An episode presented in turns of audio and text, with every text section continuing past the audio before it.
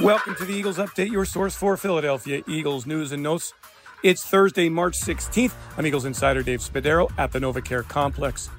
The 2023 NFL business year opened officially at 4 o'clock on Wednesday, and the Eagles were ready to make some announcements.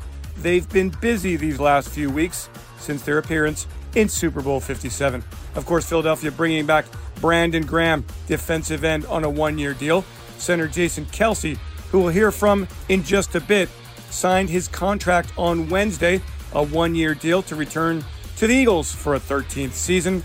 Also, Philadelphia signing running back Boston Scott a one year contract for the 2023 season.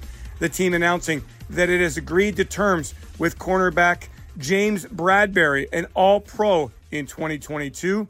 He's back on a three year contract, and Philadelphia adding running back Rashaad Penny, who played five seasons with the Seattle Seahawks and was incredibly productive when he was on the field averaging 5.7 yards per carry, 1,918 yards, 13 touchdowns.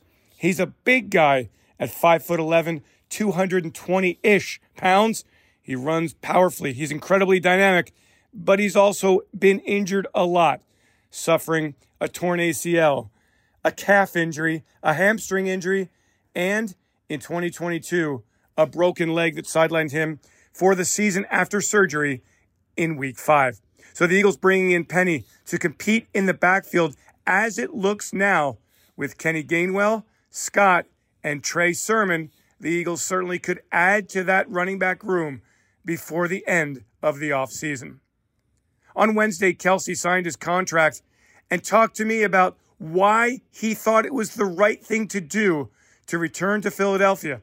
A sixth round draft pick in 2011, Kelce has made the Pro Bowl six times and he's been named an All Pro five times in a career that very well could have him headed to Canton, Ohio, in the Pro Football Hall of Fame someday. Think about it. Yeah, the moment the season's over, you try to decompress a little bit. Obviously, the Super Bowl being uh, something that we played in this year, you have a little bit less uh, time, you know, because you want to make a decision before free agency and let the team know what's happening you know, I know Howie was very kind to me and making it open ended, and nobody was really pressuring me. But I understand the circumstances, and um, ultimately, you know, uh, just trying to weigh the pros and cons, right? You know, I mean, obviously, this is a wonderful business, and I love playing football, but uh, there are drawbacks, and you know, you sit there and you think about all those things, and um, you talk to the right people, and uh, eventually, it became clear that you know, I just I'm not I'm not quite ready to call it quits yet.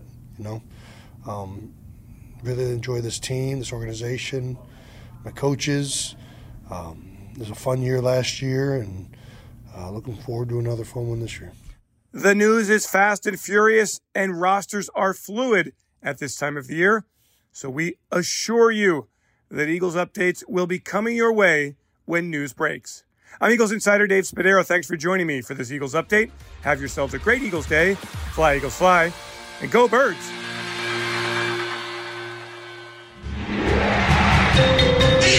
Eagles Entertainment.